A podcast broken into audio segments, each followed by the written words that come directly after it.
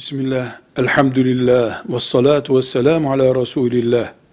Avrupa kültürünün bir ürünü olan pasta kesme, pastayı şenlik konusu yapma, yani gıda üzerinden eğlenmek, israf yapmak, Avrupa kültürünün ürünü.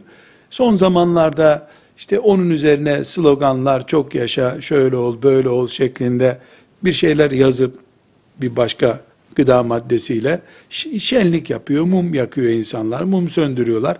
Avrupa'nın ahiret bilmeyen hayatın kültürü bu.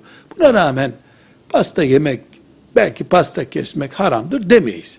Ama pastanın üzerine Bismillahirrahmanirrahim yazmak, ayetel kürsi yazmak, Fatiha suresi yazmak, Allah Celle Celaluhu yazmak, kelime-i tevhid yazmak, mukaddesatımıza ait. Kur'an ayetlerinden bir ayet yazmak, besmele yazmak asla kabul edebileceğimiz bir şey değildir. Mümin olarak pastanın üzerine besmele yazıp, Fatiha yazıp, sonra onu kesip yemek, böyle şeyler, Hristiyanların İncil için yapabileceği şeylerdir.